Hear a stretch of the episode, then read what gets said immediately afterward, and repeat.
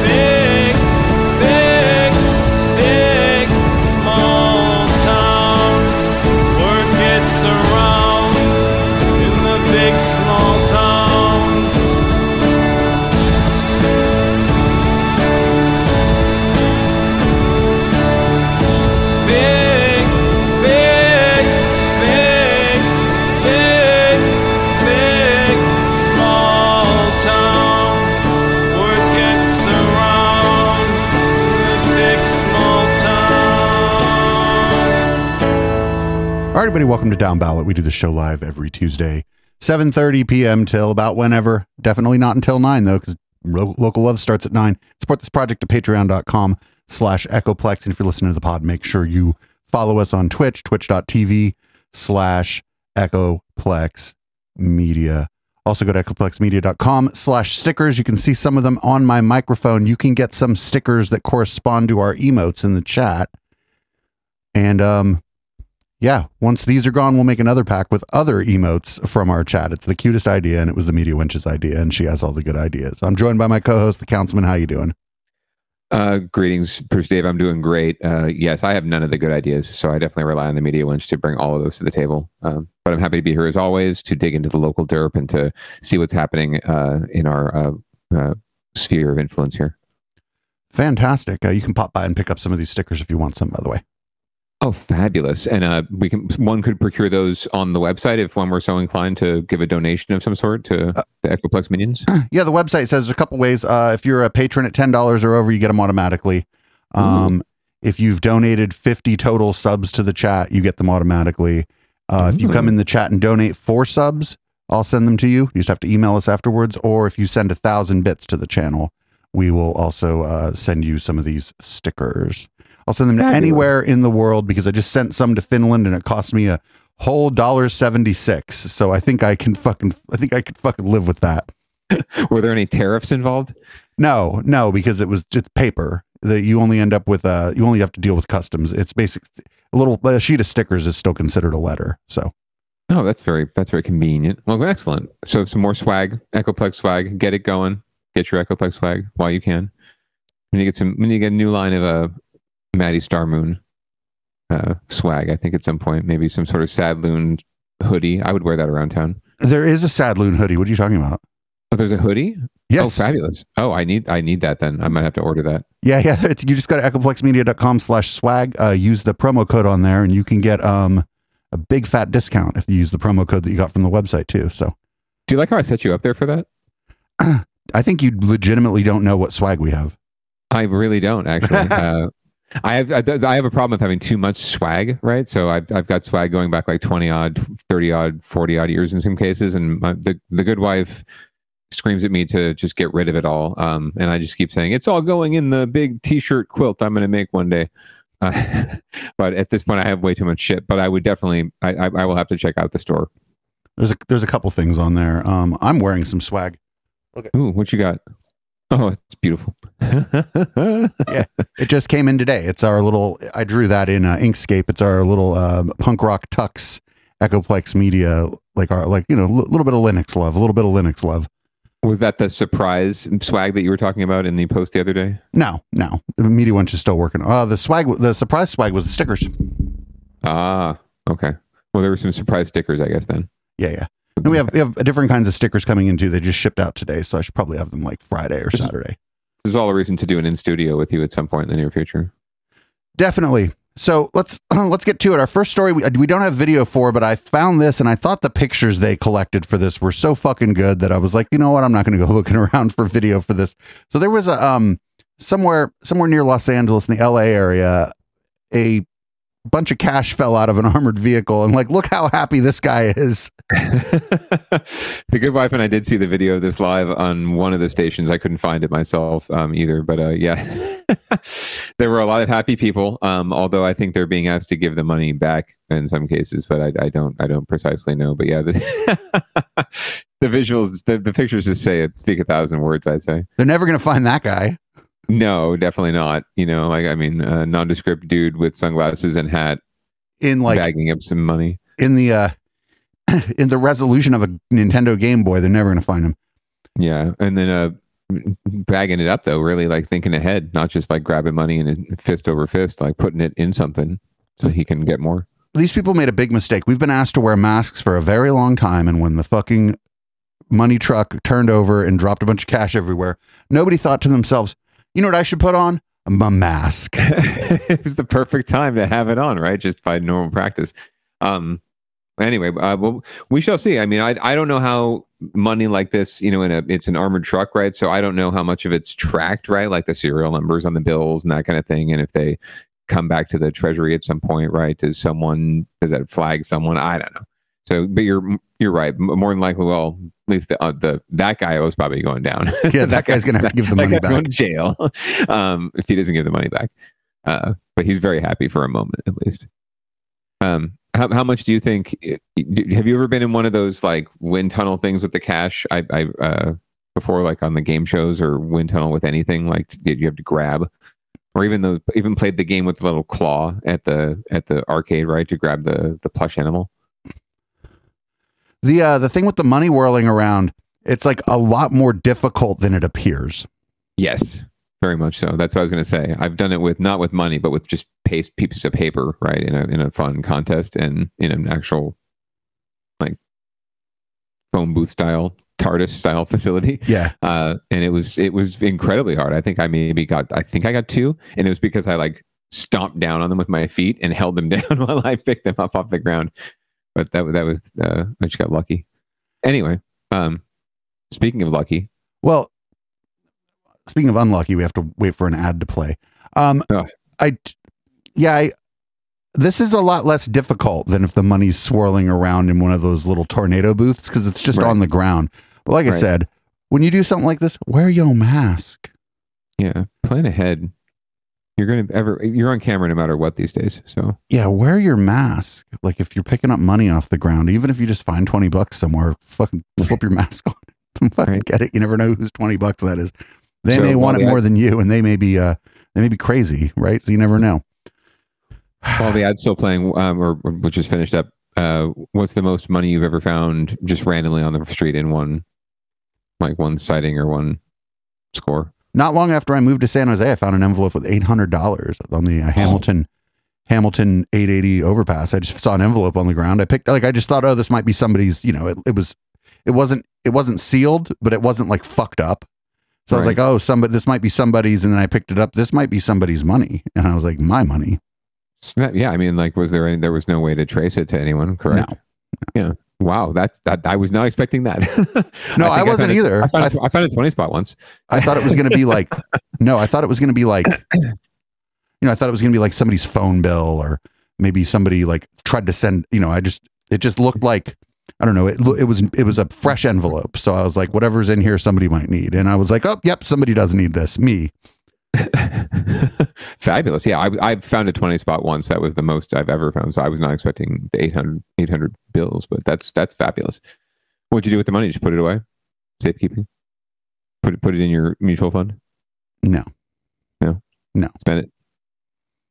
Spent that shit on beer and, and women and men? About how, that was at, the, at about that time when I was, um, I was still writing electronic music. It was like right when I moved to San Jose. So that was like half of a new computer. Right? Or uh, nowadays it's like one eighth of an, i an Apple iPad. It's like one fifteenth of a video card. Right. so our next Anyway. story is about the freeway, but it's a little closer to home. It's here in the South Band. It's a little less lucky, but also like it's kind of like a non-story. Here, Yeah. I'll let the local I'll let fun. the local news tell you all about the uh, non-story that I found. New tonight, a man driving down 101 was startled and scared when he suddenly heard a boom, especially following the recent shootings on Bay Area freeways. His name's Vladimir Dubrovsky, driving with his wife from San Francisco to Milpitas. When This map is epic. his car, they were on 101 near the 237 interchange. This is in Sunnyvale, and that boom they heard turned out to be from a golf ball.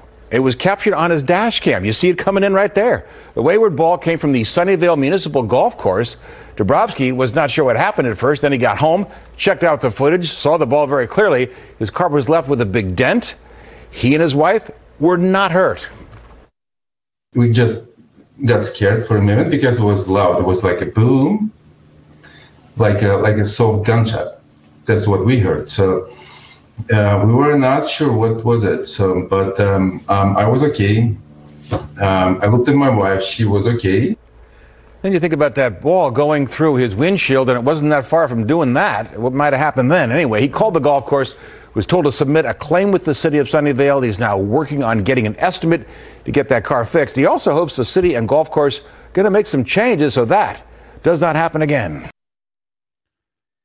Yeah, get rid of the golf course. Fuck golf courses. Yeah, that's my solution, honestly. Uh, but but to be also equally honest, uh, that golf course has been there for ages. I'm I, and this is always something that's intriguing to me. I, you see, you you drive past, you know, golf courses and pro, and pro range and uh, driving ranges all the time, right? And some of them don't have very, you know, high nets or even nets at all, right? And you're rolling right up against them.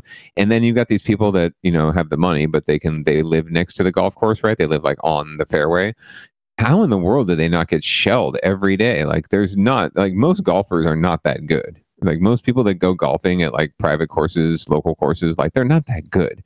So they're shanking and hooking balls all the time, probably. So I don't understand how you don't get just pelted on the freeway there. Um, I drive past that all the time too. Uh, so yeah, get some bigger nets and shit.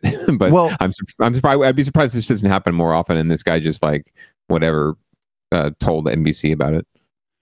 Well, mo- the other thing is you said most of them aren't that good. So like I'm assuming it's laid out in such a way that the that you're far-ish from the freeway when you're hitting the golf ball and that you're far-ish from the houses. So if you're bad at golf, sure you're not going to hit it straight, but you're also not going to hit it very far. That's true. That's true. So And I I'm- assume as you get better, you're able to hit the ball further and more accurately. So it's more likely to go straight. But yeah, I think. I don't care how long that fucking thing has been there. Get rid of these. Like, if we're gonna have golf courses, we should have them out like Gilroy. You know what I'm saying? Where there's more open space. Like these idea, these idea of like municipal golf courses in these dense areas, Yeah. dri- driving ranges and shit. Fuck that shit. That's Well, they're all it's all legacy at this point. When you're talking about stuff that's like in the in the city, right, or in in the developed areas already, it's it's mostly legacy spots, right? So muni courses like this, right, and really, and then really expensive private courses that people are going to keep paying for to to save, right? Um, meanwhile, you've got you know a housing shortage um, and a space shortage um, in California, especially. So you're right. Like I'm I'm with you. Tear them all up. Let's uh, put put golf out somewhere where we can afford to have golf and um, let's leverage the land that we have for better purposes. I think even golf land takes up too much space, honestly. Fucking a. Oh god, man. Oh shit. Don't even get me started about mini golf. Anyway, uh, well, that's leading off. Uh, so watch out when you're riding on the freeway. Um, you might run into some money, and if you do, wear your mask. And then, obviously, if you get hit by a golf ball, definitely file suit with the city of Sunnyvale because they deserve it.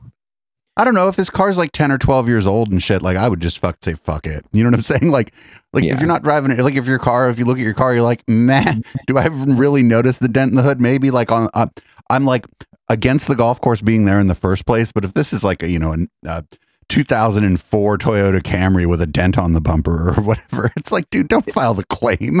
It adds character, and you have a story to tell. Right. You have that's right. It didn't hit your windshield. Like, but also big, big deal. Get rid of the golf course. Put um, low income housing there. And I think unhoused people just start setting up camp on the fucking golf course because like that's who the problem is. Is the Occupy golf golfers. courses. The golfers. The, the golfers Yeah. are the problem. Absolutely. Occupy golf courses. Let's do it. Occupy the 18th green. Nah, do hole one so nobody can get anywhere. um, all right. No, just Well, uh, occupy so- the golf course. And if they ask if they can play through, you say, yeah, but if your golf, co- if your golf ball hits me, we're going to have a problem. no, they've just presented another hazard, right? There's water hazards, there's sand traps, and I, I, there's I wouldn't frame it that way, but you go ahead. you know tent, tent hazards, tent hazards. Uh, well, the golf, you know, the golf course would. Um. Anyway, so uh, moving on to winners and losers, where there usually are no winners. There's a bevy of losers this week, um, and we're going to lead off with uh, the losers in the retail sector who are getting beat up by organized flash mobs of angry ro- of uh, riotous robbers or something like that. But Bob Redell will tell us more about it. As a person who lived in San Francisco at the dawn of the flash mob, I have to be really clear about what a flash mob is. It's dancing to Jamiroquai near the food court. All right, that's a flash mob. Yeah, I think they are stretching it a little bit here, but you know, boomers trying to figure things out. It's it's hard. Correct. And in Walnut Creek, you, if you're not familiar, Broadway Plaza, very uh, popular high-end shopping district. Uh, Walnut Creek, the city of, has shut down the road in front of it. You can see Walnut Creek police. They just showed up here within the past couple of moments. Uh, not clear what the call is they're responding to, so they aren't normally posted here. But the road is normally has been shut down uh, since Saturday night. Uh, that is when about 80 people stormed the nearby Nordstrom's here at Broadway Plaza, stole thousands of dollars in merchandise. They escaped in getaway cars that were jammed uh, in this road out front, which is why this road is now shut down. Yesterday, Nordstrom's closed early at 5 o'clock as a precaution. As you can see on this map, mobs of people robbed stores throughout the Bay Area over the weekend, starting with Union Square and SF on Friday, Walnut Creek, Nordstrom on Saturday, and then on Sunday, there was a location in Alameda, uh, the Southland Mall in Hayward, and the Lululemon store at Santana Row in San Jose. Now, police were out patrolling at many malls in the region yesterday. Last night, extra guards on hand at Santana Row. They even had one stationed outside the Lululemon store that was hit Sunday. Police say a group, uh, including at least one man with a gun in his waistband, made off with $40,000 in merchandise from that store. At the same time, across the street at the Valley Fair Mall, $7,000 worth of sunglasses were stolen. VP Security Services in San Jose says it's seeing an increased call for its guards, including from stores and malls. A lot of people think that cameras will replace security officers, but it doesn't replace the persona, the energy that we give off. Um, but it does. I'm serious about my security, I'm serious about my property, and I want to prevent loss. Local district attorneys say they are talking to each other and to police departments about how to put a stop to this surge in retail theft. We spoke with former prosecutor Stephen Clark. He says the thefts that we've been uh, reading about, reporting on, should not be treated like simple property crimes. What you're seeing is grand theft because of the amount of goods that are being stolen. But you could also see robbery charges if people that work in the stores are getting this product taken away by force or fear. Governor Gavin Newsom says he is directing the CHP to increase its presence at shopping centers through the holidays. He's also increasing funding for the Organized Retail Crime Task Force. Reporting live here in downtown Walnut Creek, Bob Redell, NBC Bay Area News. All right, thanks. Meanwhile, in Oakland, 10 people were shot last night. Uh, in a predominantly black neighborhood by a rogue cop. Oh, but that's like the that's like the side story. Um, well, so as you might imagine, I'm of two minds here. no, the left and the right brain, something like that. Um, Go for it. They're hitting only high end retailers. Um, so it's bad shit for the people working there. Like, don't fucking don't go fuck with people that are working it's bad. Um, yeah. Um, but also, I don't know. You know. Okay, so seriously, yes, we're gonna find out. Guess where all this was organized? Guess what? Where, where, where are we gonna find out that all this was fucking organized? Uh, I'm gonna th- say a little website that rhymes with um, Casehook. Yeah, yeah. These people all fucking got together on Facebook. I'm, I'm like, I'm like calling it right now. This is going to be people. They got together on Facebook and fucking organized all this. I I have absolutely no reason to doubt that that's the case. Um, and uh, and probably uh, branched off into other social media spheres as well too. I'm sure Facebook wasn't the only space, but um, but certainly uh, the place where it all begins, right? And it all comes back to. So, so the thing that's going on here that I don't like is that uh, the media is starting to tie this together with like some of the petty theft we've been hearing about in San Francisco, where people would go to Rite Aid and steal like some amount of food mm-hmm. or you know some amount of toothpaste or whatever. Mm. And this is getting kind of lumped in with that. But this is, I mean, if it's this many people, this is clearly like they called it on this. This they did a good job on this news report. This is organized crime. This no, has absolutely. to be. Yeah, yeah. That I mean, how else you can classify it, no, no matter how loosely organized they are, right? Um, yeah, although I, I do wish the only thing I wish out of this whole thing is that they did bust into some sort of uh, dance coordinated dance to Jamiroquai on their way out of Nordstrom. I thought that would have been a, a pretty cool touch. No, then they would have called it a flash mob, and I wouldn't have liked that. I wouldn't have liked that.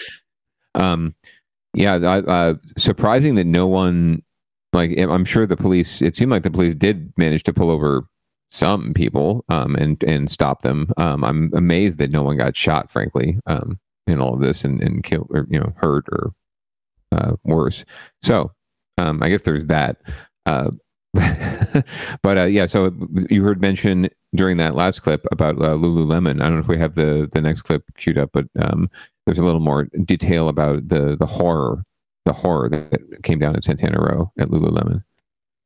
In the South Bay, officials are putting thieves on alert following two organized retail thefts at malls in San Jose over the weekend. Our team coverage continues with ABC 7 News reporter Dustin Dorsey. He talked with one of the security guards on scene and has the details.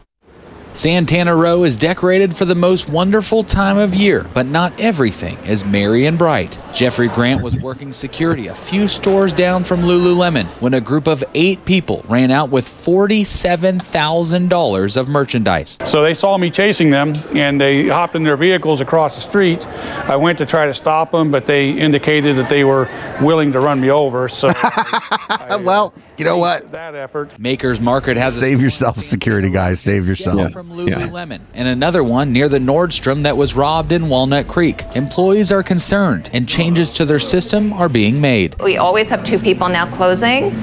We used to just have one person closing. We're not doing that anymore, so hopefully we can be aware of our surroundings and what's going on. Meanwhile, at the same time the robbery was going on at Lululemon, another crime was in progress just across the street at another shopping mall. Another organized group attempted a big robbery at Valley Fair Mall. Thankfully, security on hand recognized the situation unfolding and prevented something bigger from happening. They immediately notified the officers working at the mall. As soon as the officers appeared, those vehicles fled. However, in that particular case, two suspects made their way into the sunglass hut at Valley Fair where they stole sunglasses in excess of $7,000. SJPD Sergeant Christian Camarillo says the suspects had covered license plates at both locations, but says it's unclear if the robberies are connected. This is the first major organized robbery in San Jose, and the police have a stern message for others. We do want to put these people on alert. Hey, if you come to San Jose, we are going to find you, we are going to arrest you, and we are going to bring you back here to face charges. Santa Clara County District Attorney Jeff Rosen did not want to comment on the robberies in San Jose. The city and Mayor Sam Liccardo also declined. In San Jose, Dustin Dorsey, ABC 7 News. So what I've gathered from this is that the products at Lululemon and Sunglass Hut are like way marked up.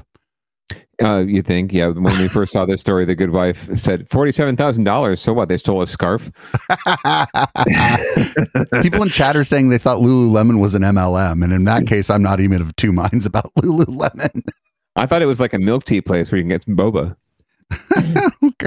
But yeah, no, I, I had no idea it was it was even a thing. Um, but it's it's kind of sad. This is, I mean, this lit, literally led the local news for like two nights straight. It's uh, it's been like omnipresent, and yet, right, there's homicides and gun deaths and uh, tragedies like the ghost ship every night in the Bay Area. Um, but that there's no there's no epidemic that we need to solve. You know, no crime no crime wave we need to solve just because people are dying in poor communities. You know, every every night. Um, I think I kind of disagree. I think organized crime, like as bad as a homicide is, I think like a rise in organized crime is like a fucking kind of casts a lurid glow on the future. Um, even if it's stuff that like like they were like they were saying, it kind of seems silly's not the right word, right? But a bunch of people showing up at the fucking Lululemon and stealing yoga pants. It's the most Santana Row thing that ever happened. but this is true. I'm not saying it's not. I'm not saying it's not an intriguing story. but Um, it's it it like what I'm saying is that where organized crime goes, like violence does follow. Um, you know, like yeah, violence does follow. So if this was organized on Telegram and like somebody gets busted and then they fucking front off the Telegram group and then other people get busted, well that person's got a target on them. So it's like that the problem the the problem with um one of the big problems with organized crime is that even if the goal isn't uh, to commit violence, if the goal is to commit property crime or to steal, eventually, when there's dissension among the ranks, somebody's going to have to be the big swinging dick. You know what I'm saying? And uh, that's when the violence starts. And then there's then there might be rival yoga pants stealing gangs. I'm sorry.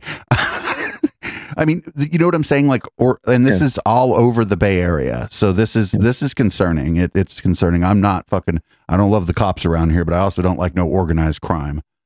Oh, sure, sure, uh, and it's a very fine point about uh, the fine line between this and and the other thing, right? So let's hope that they're that it, you know, thievery is all it is, right? Uh, If you're stealing from corporate retailers, I I really could give two shits. They're probably insured. They're they're doing fine. I'm worried about the staff. I'm worried about the people that are Yeah, the in these staff, think- places. That are making jack shit money, right? The most of them are teenagers, frankly, who are just working their summer, their winter or their summer jobs, right? Um, so I hope to God that they, you know, they're not there to hurt anybody, right? But if you are staff in one of these places, do not, do, do, do not put yourself on the line or risk yourself or any any any kind of harm to yourself for your boss. Yeah, if this Get- if this shit happens, out, if duck this down, whatever, get out of the way. Like just let him do it.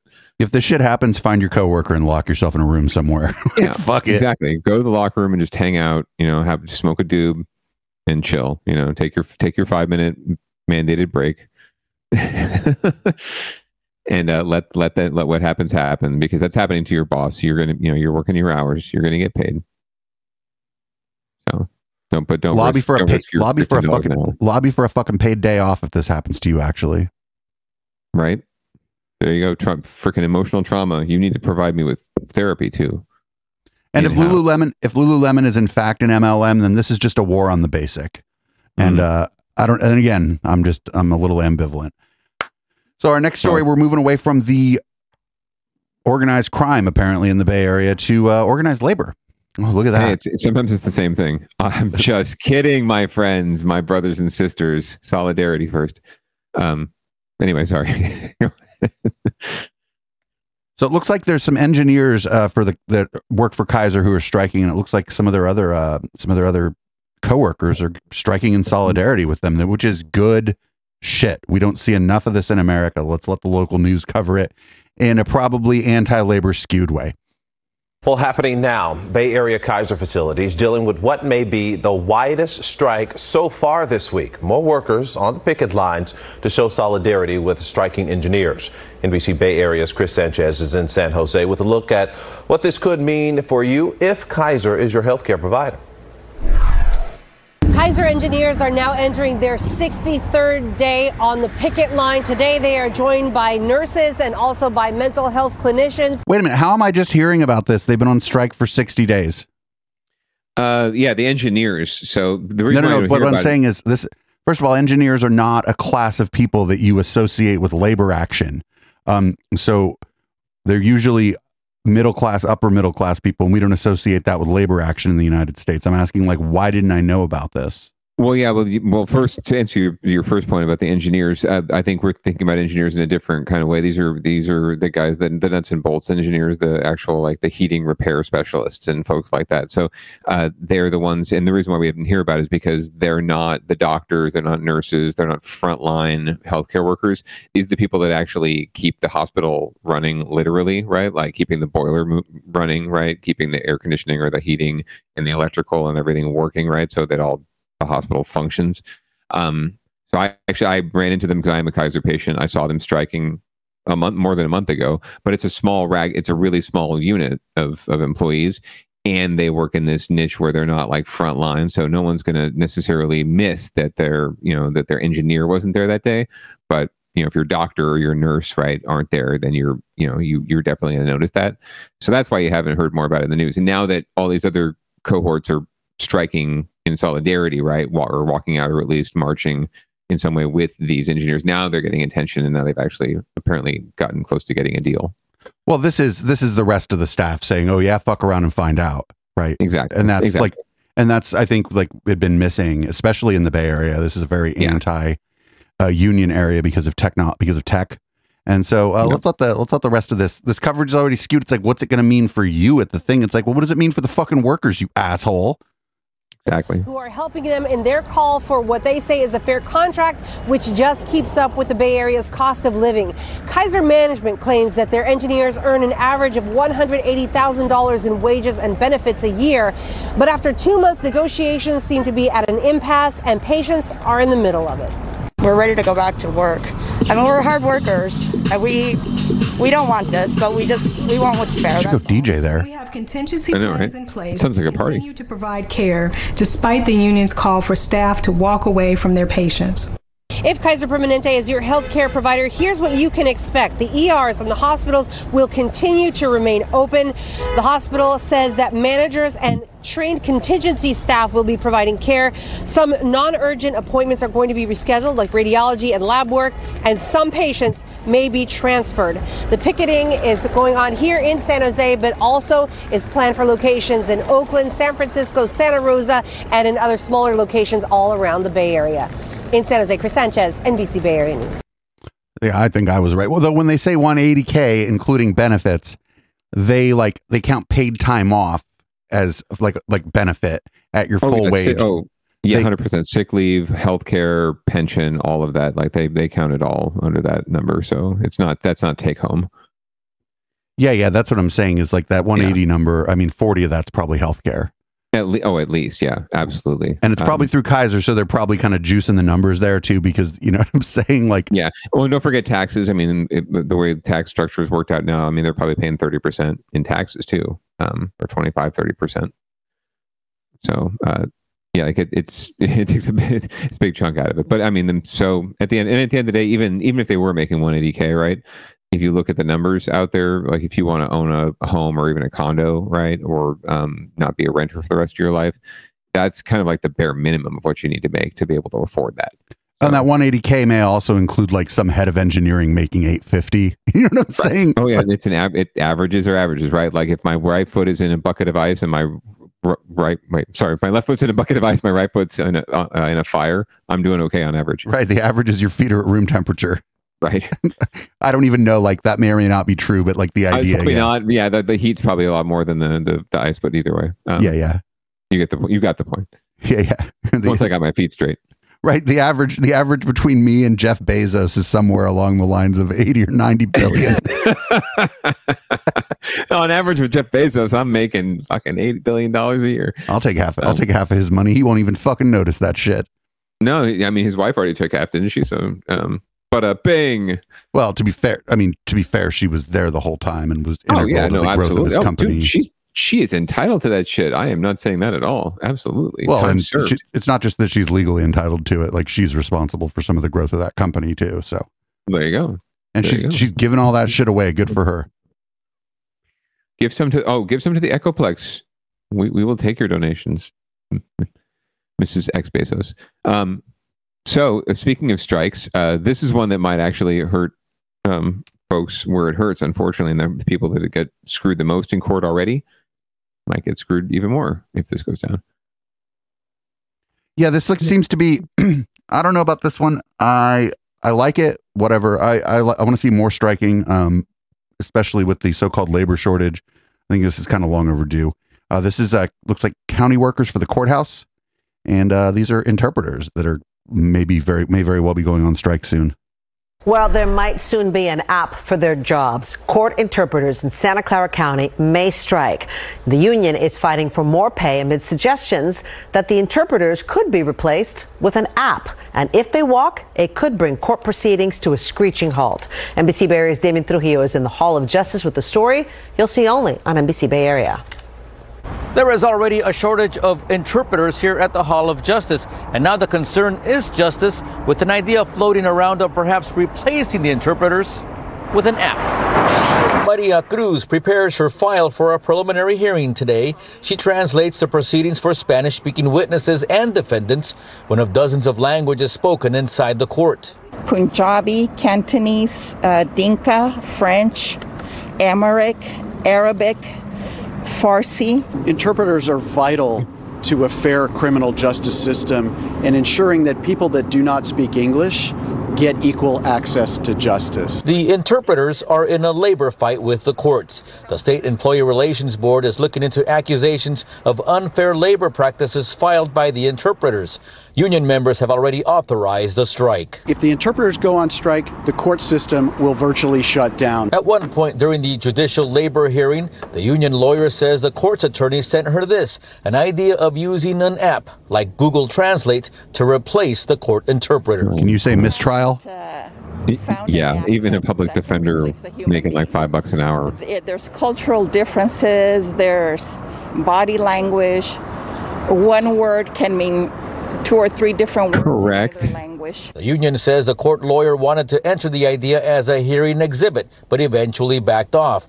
We reached out to that lawyer and have not heard back. A spokesman for the court did respond, telling us they cannot comment on ongoing negotiations, but that they value and rely on court interpreters. Just the idea of an app alarmed the interpreters and several trial lawyers mm-hmm. who say they rely on precise communication. There's a communication level and a comfort level that they bring to a client that you will never get from an app. And a client needs to be able to ask questions. And how are you going to do that through an app? There is no word on when the Labor Relations Board might make its ruling, a decision that could have a huge impact at the Hall of Justice. Damian Trujillo, NBC Bay Area News. Just real quick. This is like one of the richest fucking counties, possibly the richest big county in the country. I haven't looked recently, but I think it might be the richest big county in the country. Why is it that the fucking people that like interpret for the folks who whose English maybe is their second language and they prefer to speak in their native language in their court hearing, maybe to decide whether or not their freedom still happens, or the people who make the hospital function? Why are these the people that get the fucking shaft? Um, systemic racism, classism. I mean, that's it. That's pretty much it. It's just it's it's it's systemic in that it's built in. It's hardwired into all of our policies and all of our procedures and protocols. Right? White supremacy is completely built into the system. So, uh, it's just this constant. I swear to God, it's like now that you've actually got enough woke legislators out there who who recognize this fact, uh, and there's enough enough push, public push behind it. Um, you're seeing left and right. You know, we're finding areas, spaces within the law and within our policies that everyone wants to, you know, wants to reform and and uh, and change and update and fix. Um, because we're just now realizing how ingrained it is, right? And this is just another one of those spaces where that's happening. Um, and uh, so the, you know these folks have never been well respected or probably well paid or treated you know properly because it's just never been that important. It's never been that important to make sure that these kind of types of defendants get every possible opportunity that any other defendant would get right? Um, whether they speak english or not or wh- whatever color their skin is or not right? You know or no there's no color to their skin. Um, uh, and it's absolutely goddamn right that you need a human to do this. By the way, there is to just to comment on the whole app question. That was obviously some genius like Matt Mahan, Sam Liccardo, tech bro, you know, politician kind of idea. Let's we could replace them with an app. Um, I have a friend who does interpretation at public meetings, and he reminded me this week since it's it's Thanksgiving. There are like four or five different ways in Spanish to say turkey. right? So imagine, you know, using Google Translate to say, you know, like you said, in a life or death situation, or a I'm going to jail for the rest of my life, or I might get out in or even just years. a year. Yeah, yeah. Like, yeah, imagine exactly. the disruption.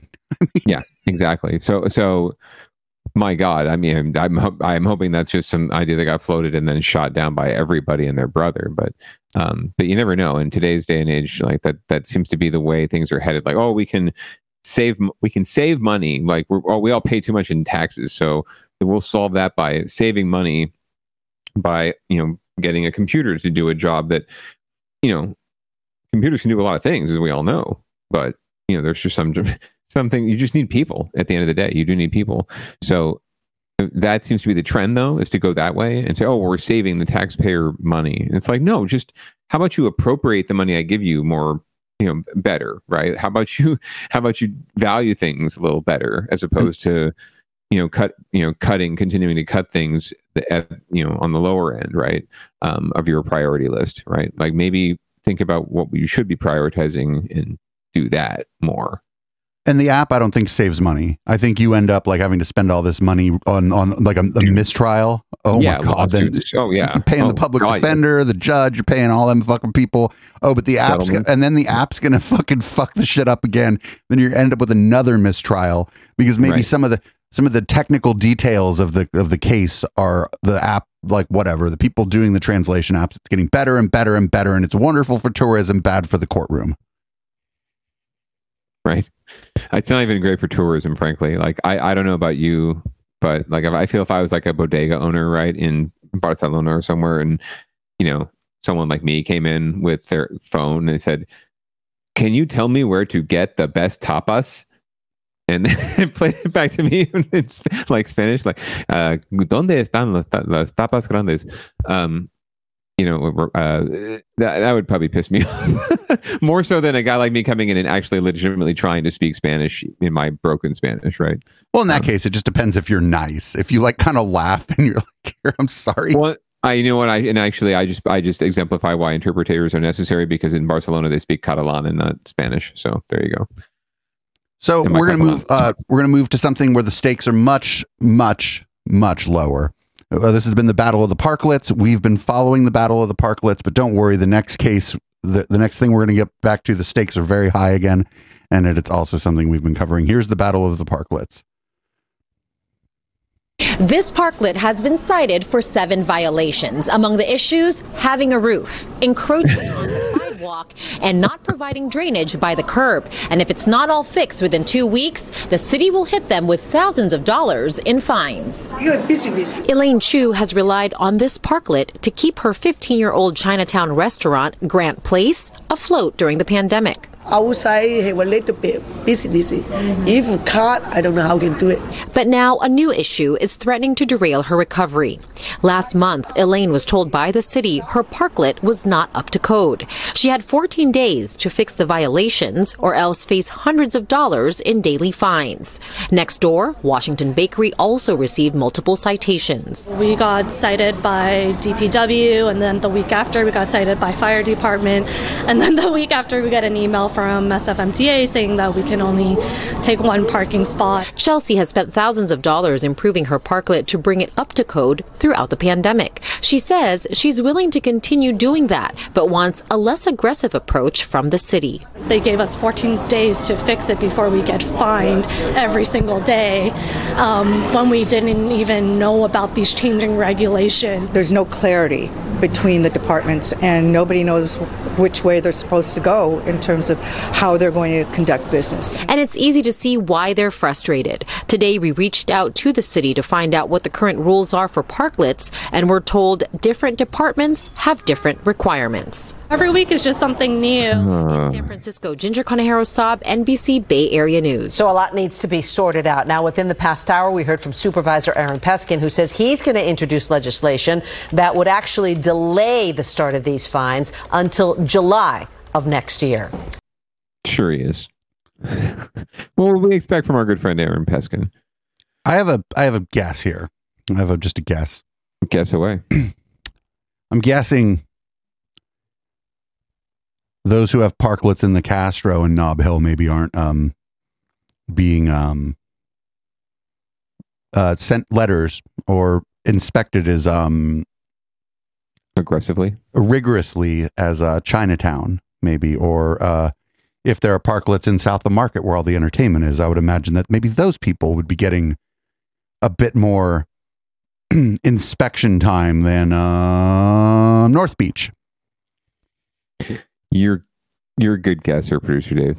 Um, yeah, no, I I, I find this really uh, frustrating on many many levels. Um, especially the fact that these folks not only like, okay, fine, um, I didn't build my parklet to code. What's the code? Oh well, these three fucking different departments have three different fucking codes. Like that is not getting it done, in San Francisco. This actually, I, if I had watched this clip before, I would have put it under "Get Your Shit Together," um, along with the the other story, because it's really about San Francisco. Like, what the f- actual fuck? How can you have three different departments with three different standards for this kind of shit? You have a planning department or a building department or both, and it's one department, and you have the, the other ones that govern the the zoning code for parklets. I, I don't understand how you don't have one uniform code. And th- these folks having to like follow three different codes and comply in 14 days and you know try to run their business at the same time. And it's probably like like that the poor lady who was out there probably talking about her parklet is probably like the she probably does everything. She probably does the accounting and the you know uh the, the manages the time the the shifts for the employees and maybe she even you know cooks some of the food. Who knows? Um so yeah that's incredibly frustrating Well, the thing is, like these businesses, they've had to deal with all these departments like before, but the thing is, the regulations they've been dealing with are like long-standing regulations that have been sure. like like sussed out, like and yeah. and it's easy to find information about them, and they could, if they in a pinch, they could hire somebody who's like an expert on dealing with the regulatory um the regulatory like regime of San Francisco. Whereas in this case, I don't think anybody's an expert on this regulatory regime because the regulations are all new. What what the city could do would be to go around instead of like threatening to fine people, be like, "Hey, here's what's going on. Here's what we need you to do with your parklet. I'm here to help. You know, Yeah. let me know. Let me know if none of some of this doesn't make sense. I'm only from this one department. I can't answer questions about another department. But here's the here's a card for you know two people that also Right. regulate this. You know, and let me let me try to tell you kind of what's going on and why we're doing it, and just go out and do that shit. Go out and fucking pound the pavement and do the work and help the people in in the businesses make sure that these things are up to code. Because like otherwise otherwise it's just like it's just going to be selective enforcement because you can't possibly enforce every regulation on every parklet. And like in Chinatown where it's like super dense and tight together it just looks like it's going to look more chaotic anyway than a place like the Castro where it's still dense it's San Francisco but it's not Chinatown dense and I'm just telling you, ain't no fucking ain't no tired old queen in San Francisco with their bakery and their little parklet dealing with the city the way the people in Chinatown are. Uh-uh. Their artisanal little gay cupcakes. Come on now. There are Um, there are socioeconomic factors at play here for Oh, sure. 100%. Hundred percent. Um, and and you actually hit the nail on the head in terms of how community engagement really needs to be done at a civic level, um, at a municipal level. I think you need to have, um, you, need to have that pound the pavement approach. You can't just send out a fucking mass email or have an app that gives you an alert, right? Uh, or and you can certainly you certainly can't have three different departments with three different rules that for the same thing. That's just silly. Well, the So business no, the business owners first- deal with that all the time with the city, well, but yes, yeah, I, but I think first things first, like like let's you know resolve that, um, and then and then go out and sell that, sell it, go out and sell the one the one thing, um, because it's so much easier to when you're doing that, pounding the pavement, and you're out knocking doors, and I know that's just from knocking a shit ton of doors. Um, when you're just having to sell one thing, one idea, one concept. Um, this is where we're going to get in trouble with ranked choice voting when it comes to San Jose, if it does, um, and to other places. Is that selling you know being convincing someone to do one thing to vote for one person is hard enough convincing them to rank things is is a whole different kettle of fish so try to get more uniform policies and yeah go out and talk to people and don't why the you know the only reason you need to fine people and and like issue these kind of code violations is because you're just out for quotas you're just out for to show that you're doing something right that you are issuing code violations and that you are collecting fines right because god forbid you don't collect any fines for this program God forbid no one no one has something that's out of code and has to pay a fine, right? God forbid, because then there's no more revenue and you can't go to your boss and say, "Look, I collected all these fines." So they, you're right. They prey on low income people. They prey on people of color, people who don't or, or who don't or just where the most as a first parklets are. Yeah, or, or that too. That's what Um, I did. I mean, if you're trying to issue the most fines, go to the place where the most parklets are, and that's going to be dense places like Chinatown. You're just just gonna mess with people who just don't have much recourse, right, and can't afford attorneys to help them either. So that's it's it's it's it's just sad. And you're right. That's not going to include a lot of the folks in like Soma and you know Castro and uh, Well, Soma, it's going to include Soma because that's probably one of the, like, well, there's a lot of clubs there. I don't know about this. But yeah, it's not going to include the Castro, inter- Nob Hill, inter- North. Beach, the financial district. Yeah. The Fisherman's Wharf area, all the Oh, tourist, God, no. all the Well, tourist and spots. especially no place where yeah, where tourists go. God forbid. So I had two Elizabeth Holmes stories, but we're starting to get up against it here, so we're just going to run the one. We've been covering the, the trial of Elizabeth Holmes. Um, I'm starting to become more and more ambivalent as I start to see the people she scammed. I'm like, I don't like those people. Fuck it.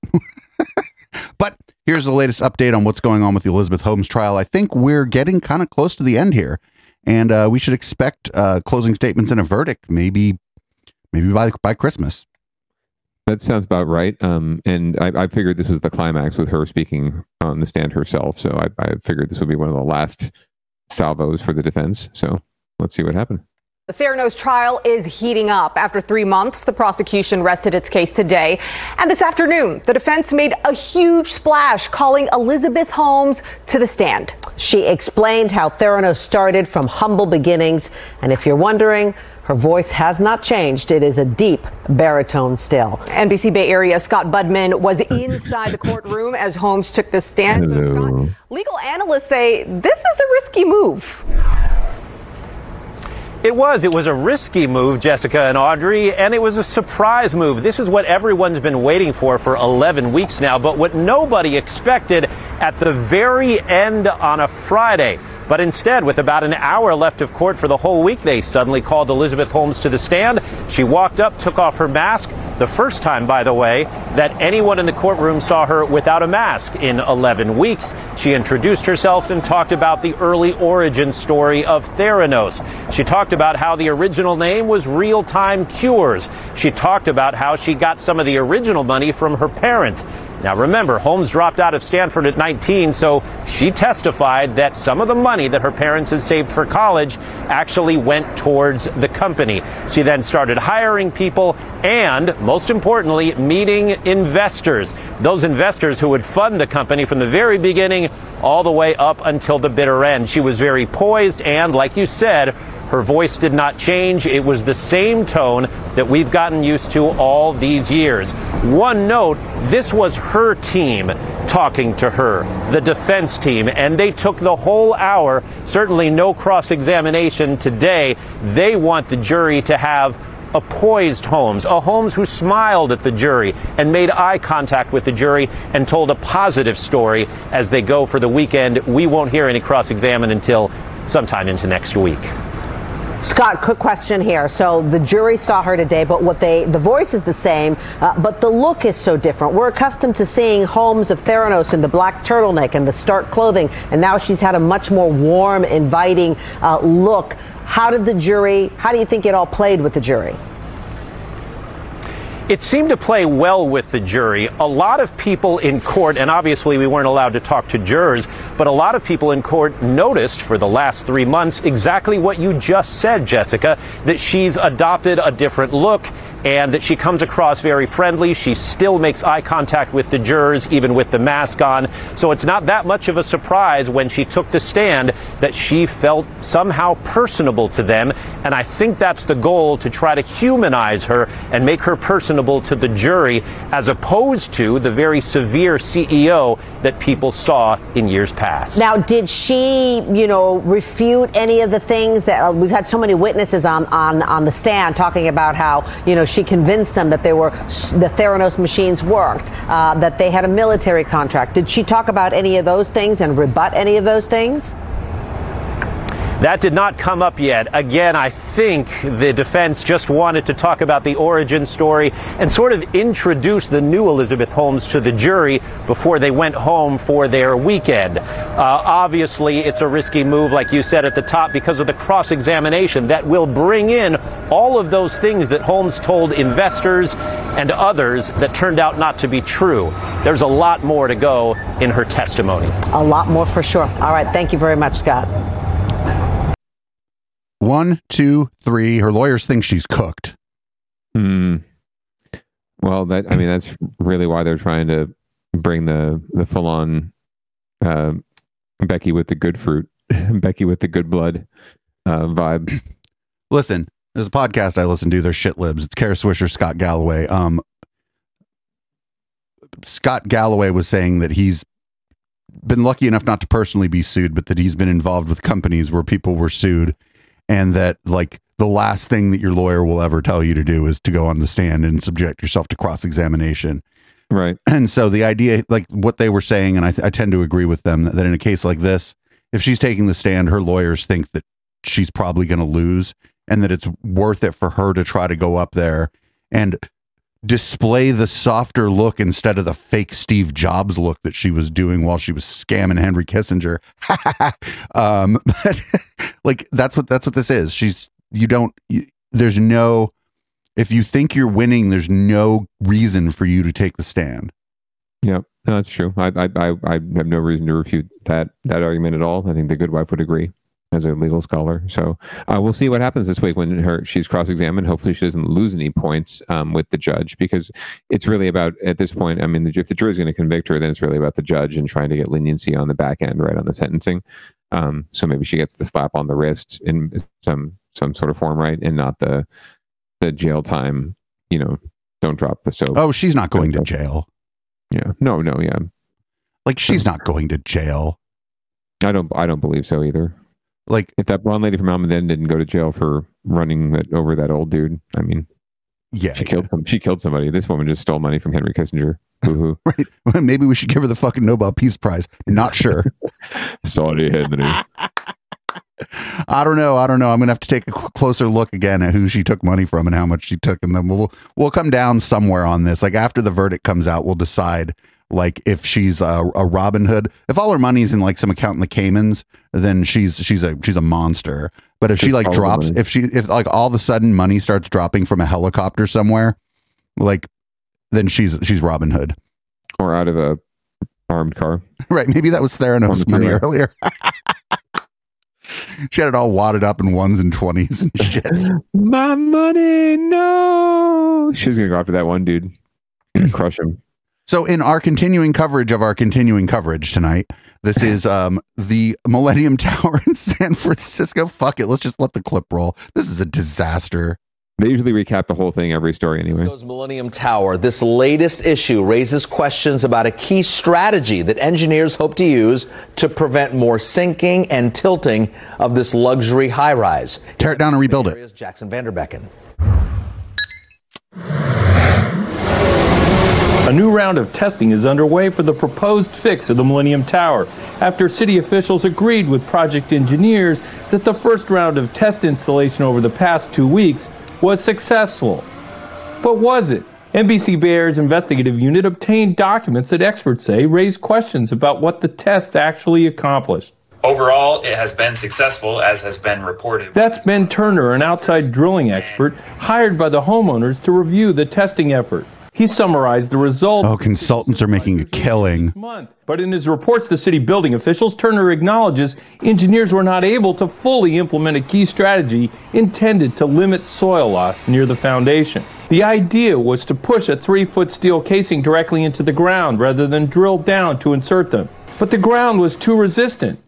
Turner says crews were not always able to keep the specified minimum amount of soil inside the casing to act as a plug against too much soil from being lost. Still, he wrote, the approach is deemed successful on the basis of negligible building settlement or tilt. And down here you can see over two weeks, quite a sharp drop. Geotechnical Is that a conspiracy video? He's showing us a piece of paper.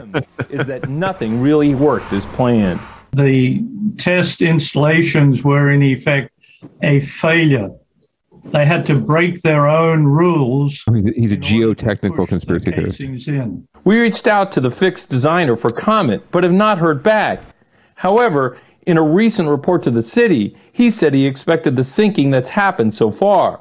But some other experts agree with Pike that the rate reflected during the short testing period is in line with the level logged between May and August, when the building sank an inch at the northwest corner and work was halted. That's pretty scary. Harry Poulos, an internationally recognized expert on tall building foundations, told us the new data shows fix engineers apparently never learned the lessons he's had to trying to fix leaning buildings over the years. So, uh, just to, to summarize, then construction activities themselves can exacerbate rather than fix the problem if you're not extremely careful. An important warning as round two of testing continues at the Millennium Tower.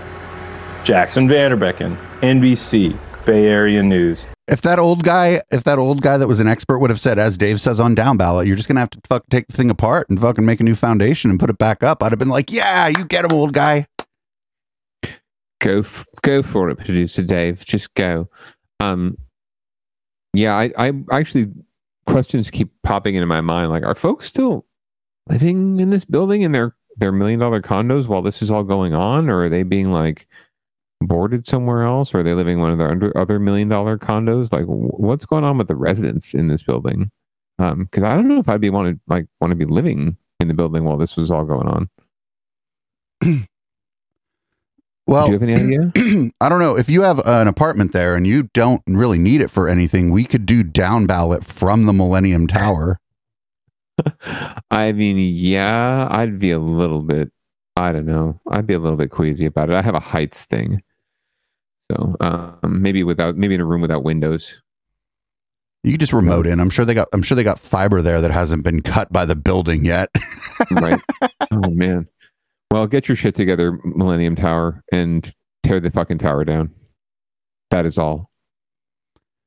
So we're going to move on to down ballot watch, which is no longer recall watch, at least not for this week. Not for this week. There weren't any really juicy recall stories. We'll have a little more soon because there's a there's been a uh, one that's qualified down here um, for school board, and then there's the San, the San Francisco School Board was exonerated in their recall, so good for them. Um, there wasn't much of a story on that, uh, and then of course Chesa Boudin is going to face recall probably next June. So more to come on that. But uh, in the meantime, uh, we've had a little little kerfuffle in the state assembly with a, one of our local legislators, your state assembly member, producer Dave, um, uh, Evan Low, and former mayor of Campbell, being stripped of his, one of his uh, committee chairmanships um, without much of an explanation by the speaker. So there's a little, little power struggle happening here. Uh, and it's impacting In the our local. Rhino report tonight, without reason, Speaker Anthony Rendon removed Assemblymember Evan Low as chair of the Committee on Business and Professions. Now, Equality California and a national Asian American advocacy organization is voicing their concerns. ABC 10's Morgan Rynor is here now with the latest on this. Morgan. Chris, a trusted person within the legislature told me this was a vindictive move. Even though there was no warning or reason given, they believe the assemblyman was removed because the speaker wanted revenge. Rumors circulated over the summer that Assemblymember Low was going to run for Speaker. The Speaker is in charge of naming chairs. Oh, Low is yikes. chair of the LGBTQ caucus and vice chair of the Asian and Pacific Islander caucus. In a statement, Equality California told me they are deeply concerned by his removal at a time when the API community faces a surge in hate, violence, and discrimination. Low has provided critical representation for our communities in Sacramento, and this is an unfortunate example of people of color, especially API people, being sidelined from leadership despite demonstrated success. Speaker Rendon's office sent me a statement saying that they asked Assemblymember Berman to take over as chair, adding that Berman is someone the Speaker can depend on to dictate his time, dedicate his time, and focus on leading the work of this important committee. I followed up and asked about the vendetta the insider told me about. At this hour, I have not heard back. Low himself is not making a statement at this time either, Chris. Mm, quite the controversy. Of course, stay with us for updates on air and online at abc10.com. So my guess here is that this is political brinksmanship that uh, the the speaker doesn't like that Evan Low might run for speaker, and that I'm starting to think that the current speaker thinks that Evan Low could get the speakership. 100. Um, Evan Low is one of the top fundraisers in the entire assembly, um, on the at least in the Democratic caucus. Um, he's got millions of dollars in the bank um, in one or more campaign accounts. So he's he's very flush and very well poised um, and very well, um, I think, healed and, and motivated uh, to rise in the ranks in many many ways. And I don't think the even if he were to forego the speaker's run, I don't think that would be the last you'd hear about him at the statewide level. I think he's going to run for statewide office someday, or potentially even national office. Who knows? Yeah. Um, Um, so we'll we'll see. And uh, I don't know. He seems to. I I actually met him several times before he like first uh, before he was the mayor, just kind of over at the Cardiff, and then uh, after he was the mayor, and he I don't know. He seems nice enough. He doesn't seem like a fucking corrupt scumbag. Um, he's very personable, uh, very very direct guy, and I appreciate that about him. Um, he's a good politician too. So um, I don't think this this will phase him in the long run. I think it's unfortunate that Speaker Rendon wants to play this way, but I think Evan knows how to play hardball too. And if he really wants to be the speaker, you know, he's going to give it his best his best shot, and I, I wouldn't stand in his way. Yeah, I'd encourage. Well, I would say I'd encourage my assembly person to vote for him, but that's kind of a, a done Moot deal. point- a moot point. Yeah, A moot it's a done deal. Yeah, Right, um, uh, fucking whatever. I'm sure. I'm sure Evan Low. I'm sure if I dug deep enough, I'd find some policy stuff that he voted on that I don't like or whatever. But fucking shout out to Evan a Low. But I, I don't think.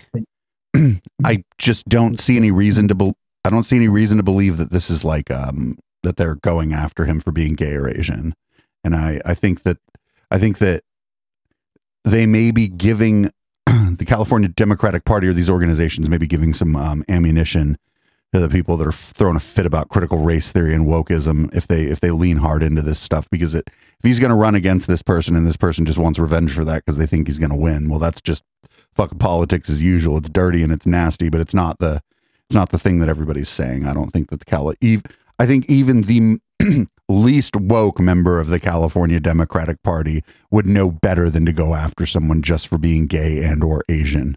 Oh yeah, no, I, I don't think that that's the motivating factor here. I'll, but I'm also not surprised that in groups like Equality California or you know, um, I, I didn't catch who the, the other group was, the Asian American uh, National Group, but I, I'm not. It would, it's not surprising that they would use that as a, a talking point, though, and and and you know make make that the case, whether or at least bring it to mind, right? Whether whether uh, it's true or not. Um, yeah, but it's it, it looks to be obvious, just political haberdashery, um, and you know, uh, we'll see how it how it turns out, who ends up on on top. Um, but like I said, I, it's a it, it'll be a good fight. Yeah, but there's also there's also even a bigger wrinkle with redistricting and the new new assembly district lines being drawn, and Evan having to figure out you know where he's going to end up and where he might run because he might get drawn out of a majority of the district that he currently represents.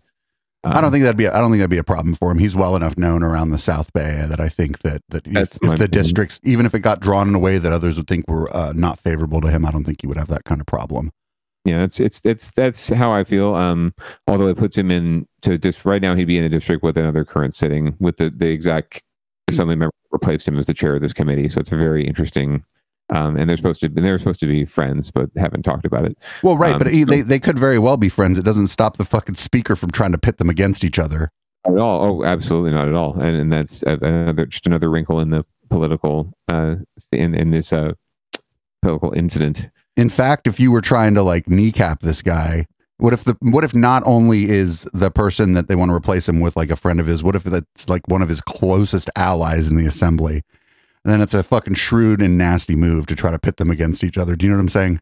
Oh yeah, it's not it's not necessarily the case with these two, but they're they're definitely not. But what I'm saying, if. I'm just saying know- that there's exactly- ways in which exactly what you're saying. there's ways in which if they're if they're if they're close or connected or work Mm-hmm. together on on things in the assembly that it's that if you want to kneecap Evan Low for whatever reason, then getting it, getting his friends to turn on him or whatever might not be the worst strategy.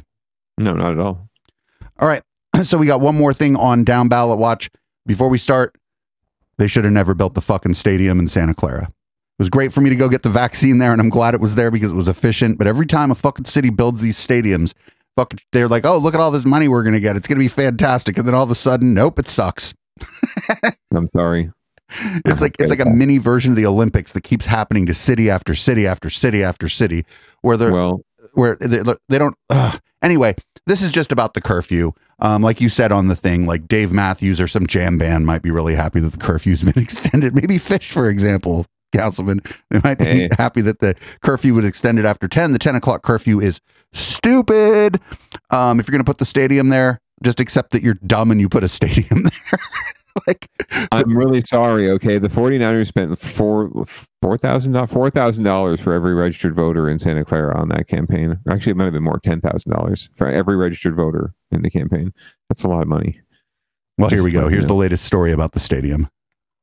A years long battle over concerts at Levi Stadium and a so called music ban has come to an end. Big acts, as we reported before, have pulled out of performing because they're not allowed to go past 10 p.m. during the week. That's going to change now. NBC Bay Area's Ian Cull has the big development, which might anger some of the neighbors. The weeknight curfew at Levi Stadium has caused finger pointing between the 49ers and City of Santa Clara, and even performers like Ed Sheeran to cancel plans to perform there. For years, nearby neighbors have told us they detest the late night concerts.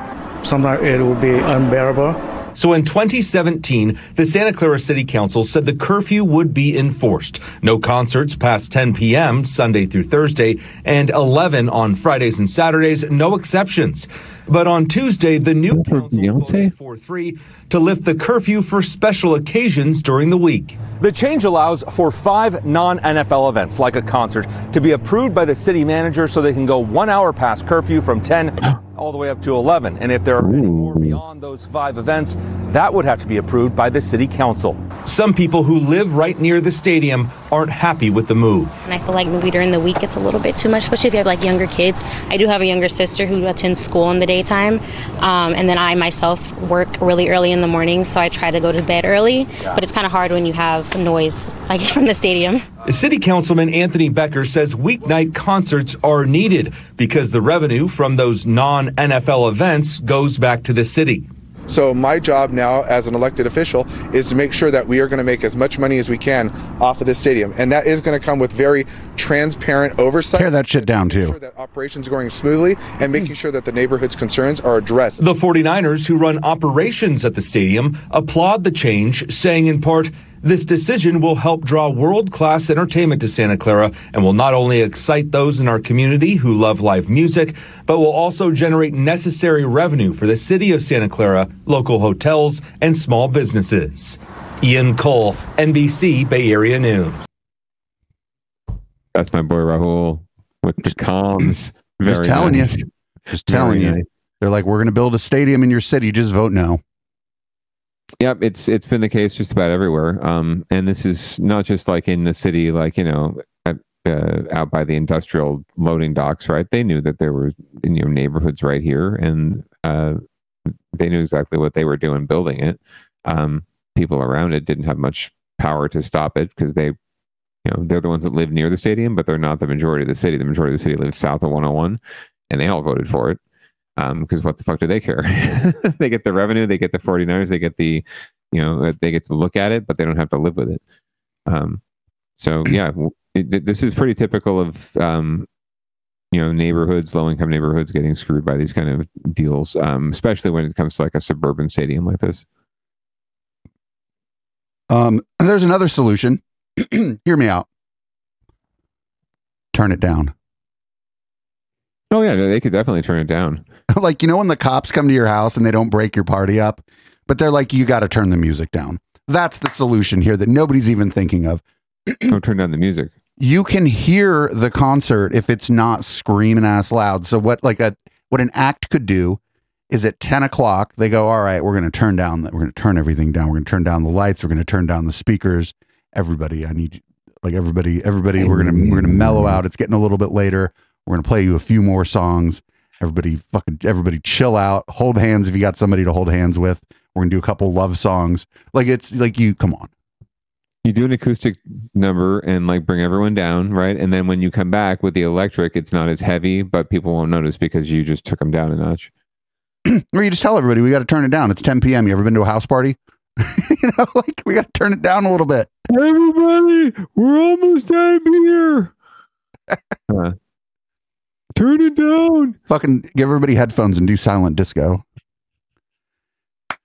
All right, so we're gonna move on to and another thing. We got down, or we got a uh, local love coming up soon. I do believe I have Chip DeVille and Johnny Corn joining me in studio. I may also have uh, Lauren Uros, uh, formerly of Three Ring Simeon, uh, joining us here either via remote or live in studio. Um, but we got this. What's what's this last story? What's our and another thing story this week? Um, I, I think we should just play it. It, it speaks for itself. A family in Santa Cruz County nearly lost everything in a fire, but a good Samaritan was nearby. Fire started inside a home in Scotts Valley this month. The family wasn't home, but the pets were trapped. A nearby jogger was about to warn the family their ring camera with their ring camera and called 911. They let him inside and he rushed in the burning home to save the family's four pets. I want to give him a hug. I'll buy him lunch. I'll buy him dinner. I don't know. I want to just thank him so much and let him how let him know how thankful we are. My kids, myself, my husband, we would be devastated if we lost our pets, let alone our home. Today, the family says they were able to find the man, thank him. Fire department says he could be honored with a commendation. Cool. Give him a commendation. That's that's and another that's another thing. That's usually what we like to honor is uh, you know a little human interest, a little animal interest, and it's great when they can both come together. So good on that guy for jogging and taking care of himself. Good on him for rescuing the cats. Good on the people for trusting him and to go inside their house and get the cats. Well, I mean, the shit's on fire, and the guy like rang the doorbell, be like, "Dude, your shit's on fire." You're gonna, you're probably gonna be like, you know, this is probably a trustworthy kind of person. Usually, I would go away from a house fire. You know what I'm saying? Bang bang bang bang bang bang. Hello. Wouldn't you, if you saw a house fire, be like, I'm going to go away from this house that's on fire? Well, I would I would at least like just get my cell phone out probably and call 911 like right away before walking up to the door and ringing the ring. But um like, hey man, your house is on fire. Um that'd be interesting though. I, I don't have ring, but that'd probably be an interesting pickup. Yeah, I don't know. I don't have a ring either. In fact, I fucking if, if somebody shows up unannounced, they either know that the door's unlocked probably and they can just walk in because they're my friend or they're one of the few people that has a key. But otherwise, like if I'm in this room with the door closed working on something, I don't hear somebody knocking on the door. If I'm in bed, I don't hear nobody knocking on the door. Don't come over. I've always just walked right in and just taken whatever I wanted. Just like at Nordstrom. Did you listen to a Jamiroquai song first? Right. anyway, thank you once again, producer Dave, for a wonderful run through a, another fabulous docket of local derp. We uh, also like are ending at almost exactly the right time because there'll be about a 10 minute break which is usually i usually put the feed up 10 minutes early. So thanks everybody for listening to down ballot. You can check this podcast out. If you happen to be listening on our website go onto the podcast app on your phone when you search for down ballot now we are the first one on spotify and uh, apple podcasts. We used to be number two and that really sucked because the podcast that came up as number one hadn't put out an episode in 18 months. Uh, you can you can follow us on twitch twitch.tv slash echoplex media to check out all of our live shows and just some programming notes for people who are uh, generally checking things out. There will be a, an intellectual dollar tree podcast released this week but there will be no live show for it um, me and HK are just going to do a pre-record because I have some shit to do tomorrow, and I will talk a little bit about that during uh, local love. There is, in fact, a Dirtbag Dan show. So thanks everybody. holidays. This has been another episode of Down Ballot. We went a little bit long, but just the right amount of long. This is Locals by Audible Smoke, and um, I will see everybody in just a few minutes for local love. Peace out, Councilman. Thanks for joining me.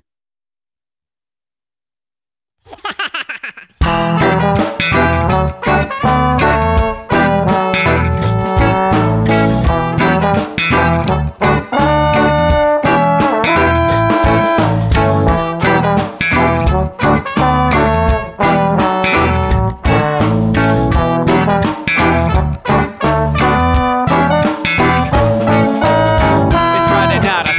time to get the party started. Pick up my phone just to check and see who's calling. Dress up real nice for the ladies at the bar. And I'm driving in my car just to get to where they are.